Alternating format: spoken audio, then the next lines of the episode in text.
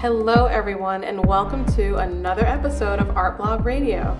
I'm your host for today, Whit Lopez, and I am absolutely excited to be sitting in the gallery at Pii Gallery, which is located at 242 Race Street in Old City, Philadelphia.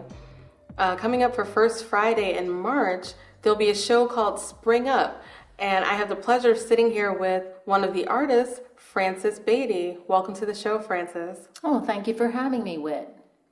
So I love your work. Your work is absolutely amazing. It is beautiful. I love how sculptural it is. The, the paintings are very, very sculptural and have kind of a 3D element to them.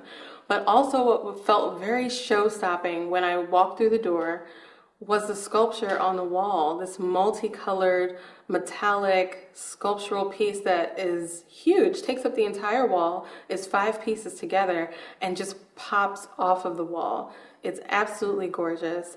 Uh, and I would love to talk more about it. But first, what got you into art? Oh my goodness.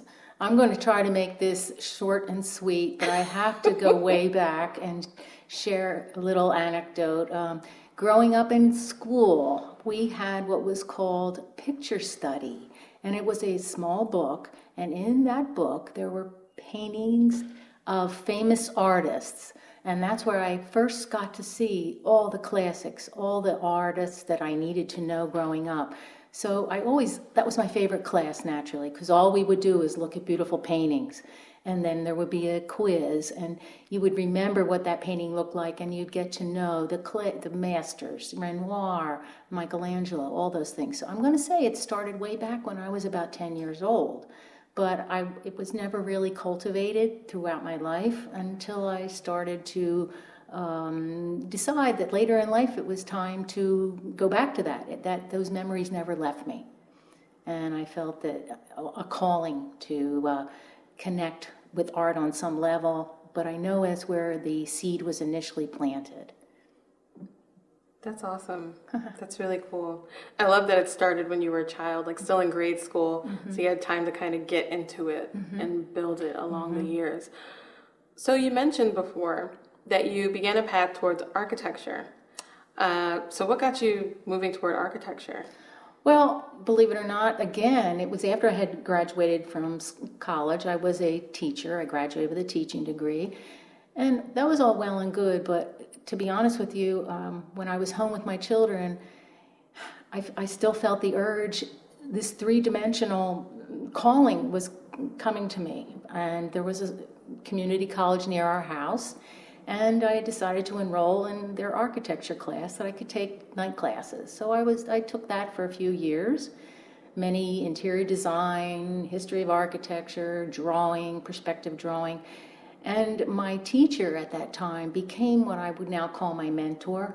We became fast friends, and he was the one that then started to encourage me to uh, pursue my art. But he also said that I had I had something now, who knows what that was, but I'm going to credit it to uh, his name is John Michael. He has just passed away. Oh, I'm sorry um, to hear um, that. But I feel that uh, he's he's right there, uh, always supporting me, and his wife. They were instrumental in helping me learn how to see.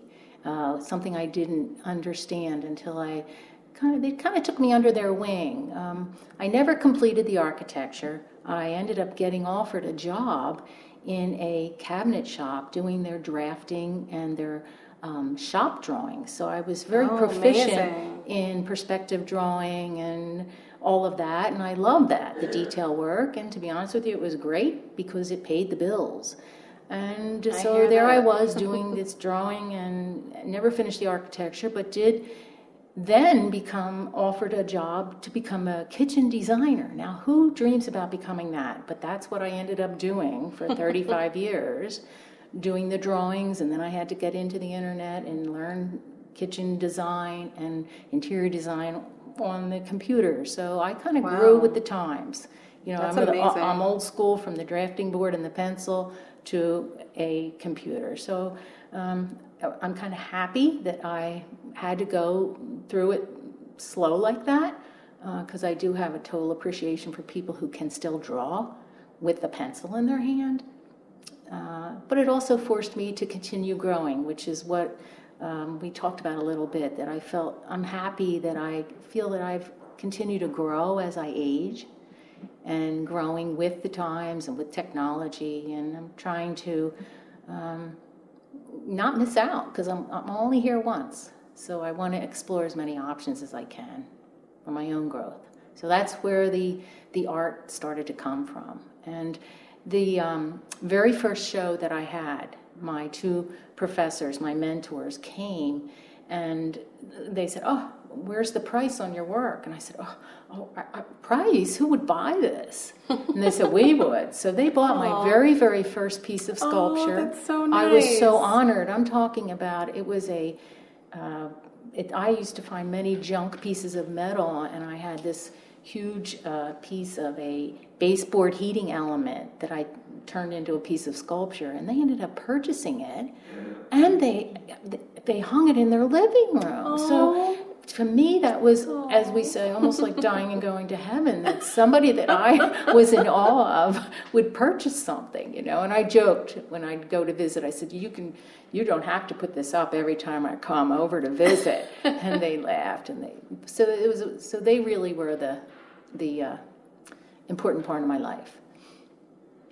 That's beautiful. That's be- and it's it's always really nice to have mentors who are supportive of mm-hmm. you. Not even just in the in the ways that they know you, like in the field right. where you right. you know first met, but also like into your growth and oh, shift yeah. too. That's mm-hmm. that's really beautiful. Mm-hmm. That's really beautiful. Mm-hmm.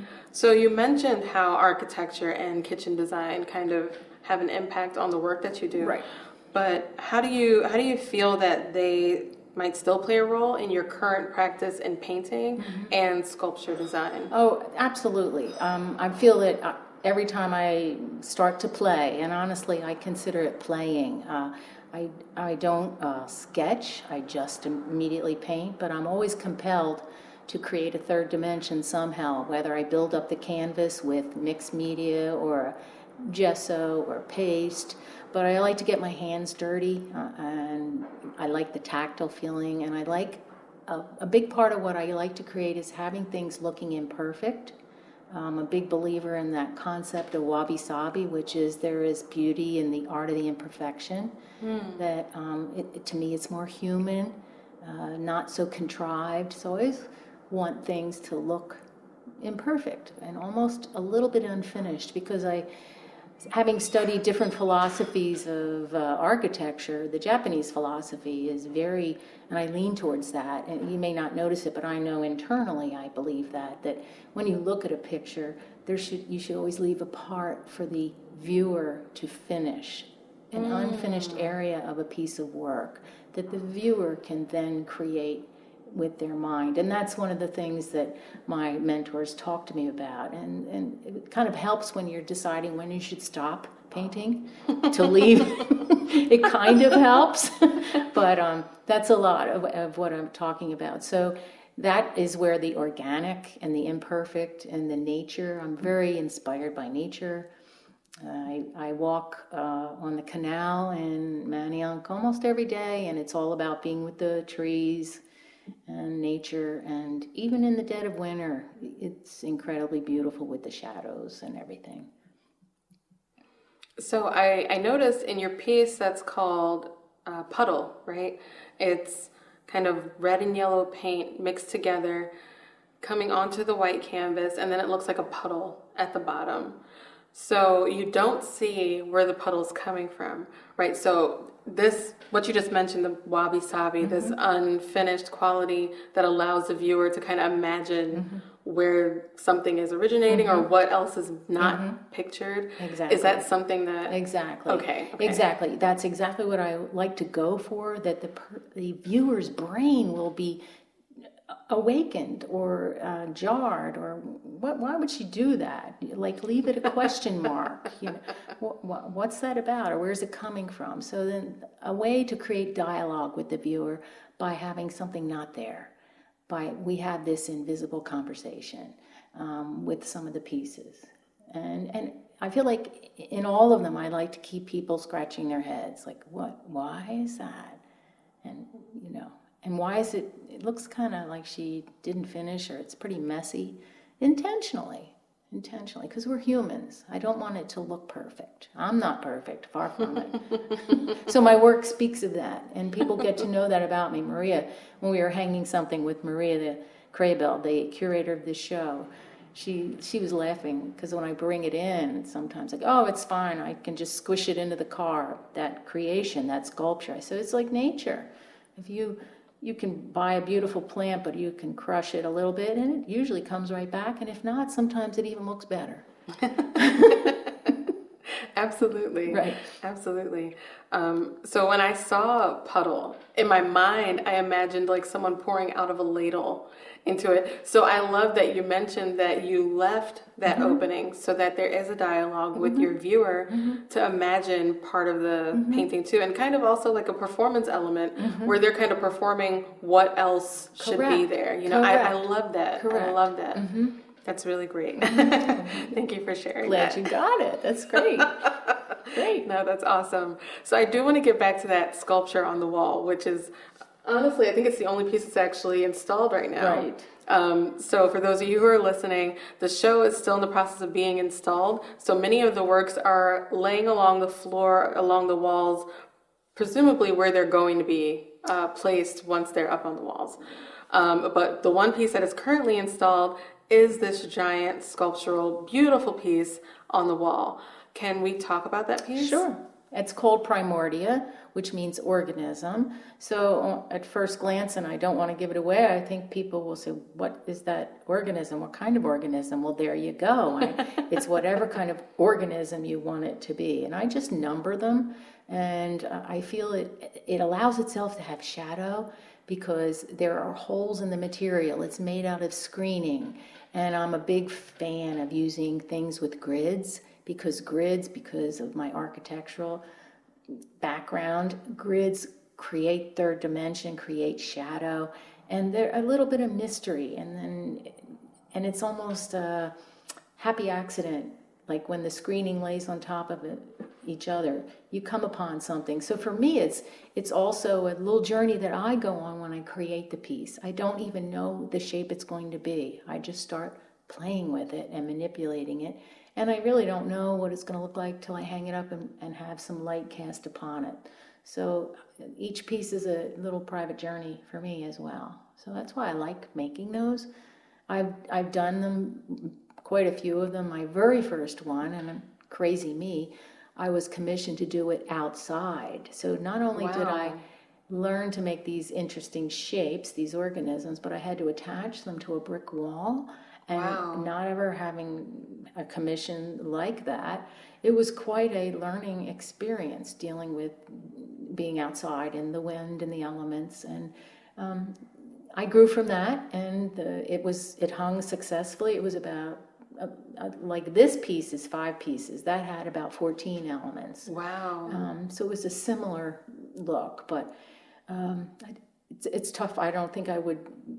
I'm not looking forward to hanging it again outside because when you create, it's a, it's kind of like hanging your baby outside on a wall, and you and you hope that the baby can that you've dressed the baby and taken care. Because once you you know you bring this thing into life and then you put it on the elements, it's a whole different feeling as an artist. So um, I laugh about it, but it, it kind of was like that. I had to go check the baby, make sure it survived a big heavy wind or it was up during the winter and how Oh, did it look with ice on it. And it did fine, but boy, oh boy, did I learn from that one. But all, it's all good. All new experiences are all good for me. Absolutely. Yeah. Absolutely.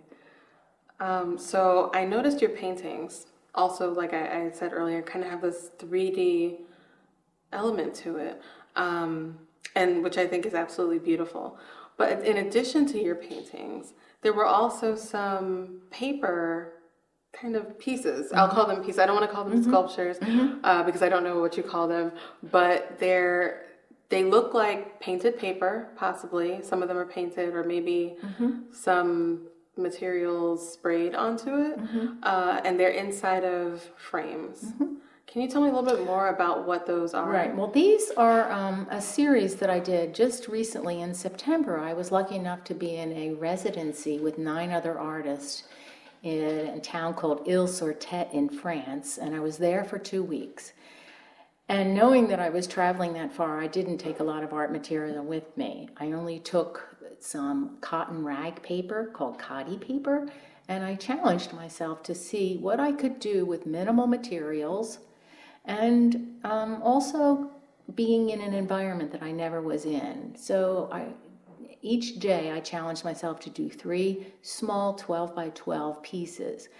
But again, I had this paper, so I started ripping the paper, um, dipping it in water, maybe uh, a little bit of watercolor. Different artists would say, "Oh, here's some of this. Would you like to try this?" Kind of finding out what how you can make art with very little materials, and also going out in nature and gathering things, and being inspired by nature. So again, um, it was ripping the paper. One of them uh, were printed papers. I dipped the paper in the pool that That's we amazing. stayed in, and the pool. and this is another one where I dipped them in the pool, which was a saltwater pool, just happened to be. And then I took these three papers, there were three of them because I had to do three that day, and I pressed them up against these beautiful stone walls that surrounded the property and let them dry in the shape of the rocks that imprinted on this paper. And when they were finished, I outlined them with some black, and they became kind of um, takeaway of a, of a beautiful mountainous scene. And little did I realize that's that was what was all around me. The Pyrenees mountains were all around me, and here, this was just from dipping it in the pool while I was swimming. And okay, what will I do with it now? So I'm more about seeing what my material will do for me and allowing myself to let the material tell me what it wants. All a good experience, and that's with the ripped paper. The one where you saw the ripped paper, I was ripping the paper and I would throw it on the ground. But one of my other artists came up to me, a wonderful Japanese artist, and he was, no, no, mm, no, you must use that. So again, getting different viewpoints, different eyes, learning how to see even more, um, honing my sensitivity.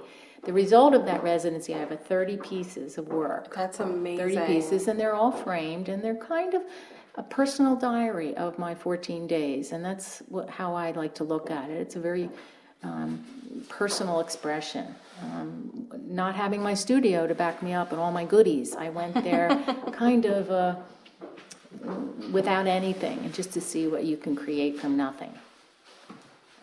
And you've created something really wonderful. So you mentioned that you you said you had to do three pieces that day, as in it was mandatory for you to do three pieces. Was that something that was outlined in the rules of the residency? Oh no, it was just my idea. Some of the artists didn't do anything for four or five days. They would just sit around and relax, and I felt that I needed to be productive because how often am I going to be in this beautiful old town? And there, there were no distractions. They they cooked all the meals for us, so I was in a perfect environment to just stay in art mentality and just kind of be inside myself. So that's why I felt like I have to, not not have to. I actually wanted to. It just kept coming out of me because I was in a perfect situation to experiment with all this paper and also to appreciate little works. Um, you know, sometimes we people want it to be big and shouting at you, but then the subtlety is what I realized I was coming upon after a couple days of them.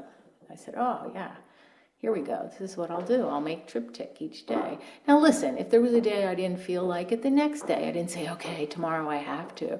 But it kind of turned out that way because I would be stimulated. Oh, let me try it this way, this way. So for me, it was a it's very personal. I feel like it's a, a blossoming of me, and like I said, as I'm older, you even wonder, can you? There's more blossoming to come. Absolutely, absolutely. And I I really love those pieces. Like they're they're really beautiful. They seem to play with like light and dark. Right. Uh, and because the pages are ripped or the paper is ripped, you have the light around the edges and the dark towards the middle on some of them. Yeah. Um, what were your choices in I mean, what were your ideas behind the choices of where to place color on those? Well, again, it's it's that does come from my architectural training and my design training that any good design needs to have a focal point. So if you look at a flower, you know, there's always a focal point. Like maybe it's the center, but it's not necessarily always the center. So I always make sure there's an area that's uh, there's a focal point that's required and, and a place of interest, and then that empty place for the viewer to decide to put themselves into the piece. So I feel like those are the three principles that I try to follow, and making sure that there will be shadows.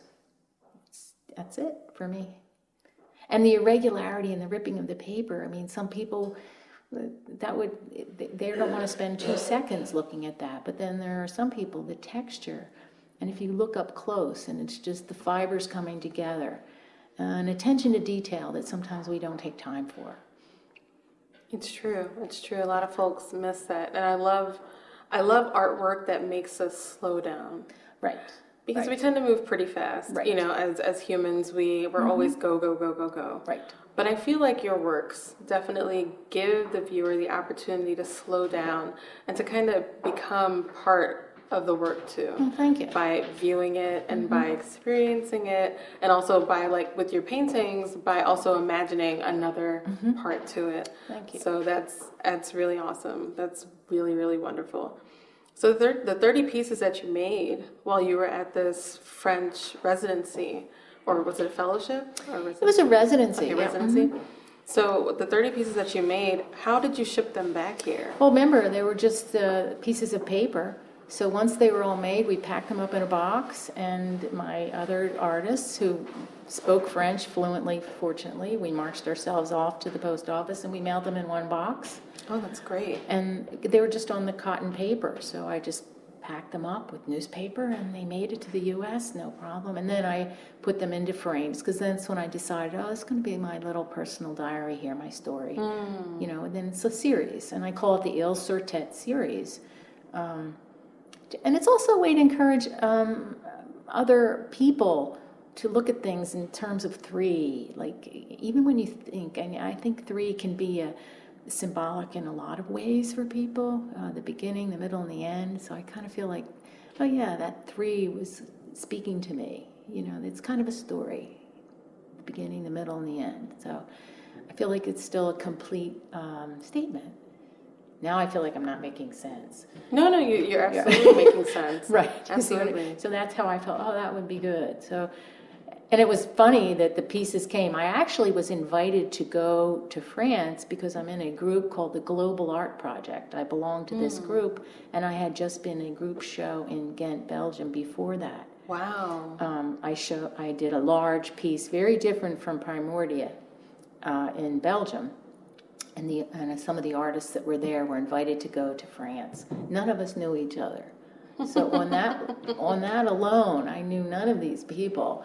And after the two weeks with these people, I mean, I'm emailing these people every day sometimes, and I'm going to see them again. So it's something when it, everything is out of the way and you're just talking art. We became very um, intimate with each other on art levels. Absolutely. That I could say, "What do you think about this?" and they get it. So it's nice because you can't really find that, Yeah. you know. No, that's true. So I had quite um, a lucky lucky happenstance last summer that things just went that way. Yeah, and I'll be participating in a few more shows. I'm going back to Ghent in uh, the end of May to Oh, be in another show. They invited me to show again, and this global art project. I'm in a show called Crossing Borders, and that is going to be showing again in California. So I- also like this because I, I like to be around um, people from different countries. They have different viewpoints.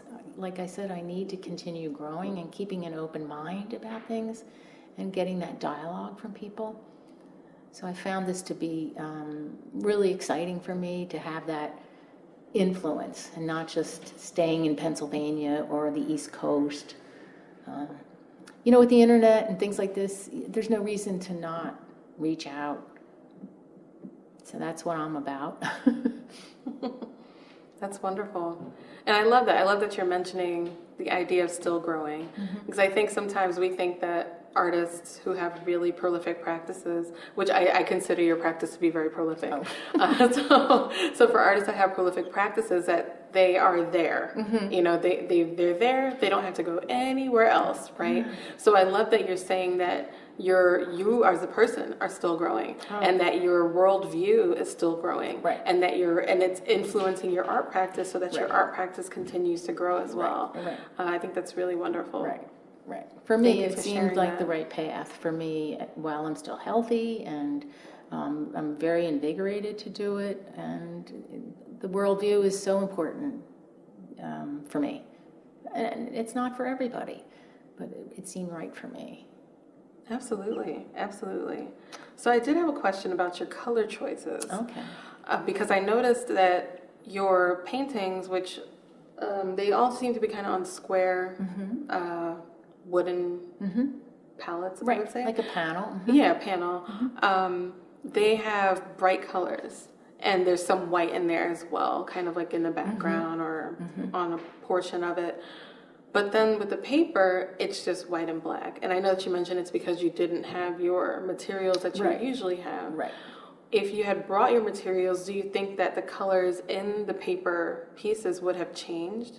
I probably would have stayed with the natural. It, mm. Yeah, I don't think, for me, um, having those brights, the vibrant colors, um, no, I could have painted. Uh, The other artists were offering me paint all the time. And I was like, oh, I'm fine. I, I just felt like, oh, it was enough for me to just take in the textures and the natural colors of nature and keep it very um, soft. I don't know. I, I don't know how I'd explain, but I had a, I could have had any color I wanted, but it wasn't my mindset. It was about peeling back the layers and on myself, almost like tissue paper. So I felt like it had to have a delicate quality to it because it was a personal journey. So there's an element of delicateness for sure that I kind of came through. That makes sense, Mm-hmm. and it and it definitely shows. It definitely it feels very delicate when you right. look at it. It's yeah, because I want it to be emotional, like it's a diary, kind of Mm. like private in in some ways, uh, as close as I could be- get. And then the other pieces on the wood panels, they're a very different beast. You know, Absolutely. They're but uh, that's how I am. You know, I can be as I can do delicate, but then there are times when I can't. All I want is a bright color. But I think color has to be used very sparingly and carefully for me. The- You know, um, a color choice to me is a big deal. Like if I'm going to make something with red, I better make sure that I'm I'm that means that's powerful or strong. So each color to me kind of has a definition. Absolutely, absolutely. Yeah. Uh, so, how do you feel that the two bodies of work are connected? What do you feel is a thread between these bold Mm-hmm. paintings that you have that are very brightly colored, and then these uh, kind of understated, a little muted, but as you said, delicate Mm-hmm. paperworks that are black and white or shades of gray? Well, I think it's it's probably it has to be my whole personality that there's there's two sides to me, and and maybe it's what you keep personal, like the delicate, and that you almost like the very colorful ones are the more powerful or more uh, confident, but not necessarily. So I just feel like it, it's all of these are emotional statements of where I was at that time. And I feel like at that time when the bright ones were being created, I was feeling the need for that. But they're all emotional expressions for me. Uh, like some of them are called different things uh, union or one painting that's red white and blue union so i try to put some kind of spin on the combination of color but I, I think it is. It's just the two sides of me that that are there. I, some people they always will paint in bright colors, um, but I don't know. I, I think of my emotions. I'm in touch with them enough that I want to sometimes stay soft, and then other times I want to be bright. So it's just emotional. It's a type of therapy for me, honestly. I understand. Yeah. Definitely understand. Uh, so, with the piece that's on the wall, uh, that beautiful, beautiful, wonderful sculptural piece, Uh, what was your inspiration behind that? I know you mentioned that organisms and Mm-hmm. kind of shapes from nature. Well, it has that painterly quality of a Matisse or a Monet. Absolutely. There is the painterly quality um, that, honestly, look, I love to paint, and I could paint I, if I wanted to. So I wanted to have that that watercolor feeling to it, uh, but also nature. Um, but the reflective quality again that comes onto the the the walls from lighting is nice. But it's also uh, the delicateness again of this Mm. screening. People have asked me if it's a tool like that they make petticoats That was my first from. thought. Yeah. People thought it was that material, and so I, it's again, it's kind of uh, the contrast to material. So I have this, it's metal screening, but it looks like it's soft material. So it's kind of a a play on your brain. Like, what is that? It's a hard material, but it's coming across with a soft dialogue. It's speaking softly. It's acting softly, but it's a hard material. So that's a lot of what I like to do. Use I use odd materials and like try to transform them. So that's what this was picking something that's hard and making it have a different uh, emotion, a different look. It's amazing. Thank you. Everything that's here is Well, amazing. thank you. Your work is really brilliant. Well, thank you. And I hope that people will flock to come see it here at Pii Gallery on March 6th during the opening reception. So, for those of you who are listening, the opening reception, as I said, is Friday, March 6th from 5 to 8 p.m. The show will be up through March 28th. So, even if you can't make it to the opening reception, you have time to come see this amazing show at Pii Gallery. Again, the address is 242 Race Street in Old City, Philadelphia. Uh, the hours of operation here are Fridays and Saturdays from 12 to 5 p.m., and other days are by appointment. So make sure you come to see Spring Up before it comes down. And thank you again to Frances Beatty for sitting here to speak with me on Art Blog Radio today. And thank you to Maria Craybill, the curator and manager of the gallery here, who's doing really amazing and wonderful work. Thank you again, Francis. Oh, thank you so much, Whit. It was a pleasure. Absolutely. It was a pleasure speaking with you and learning more about your work. And for those of you listening, have a great day. Enjoy yourselves. Bye now.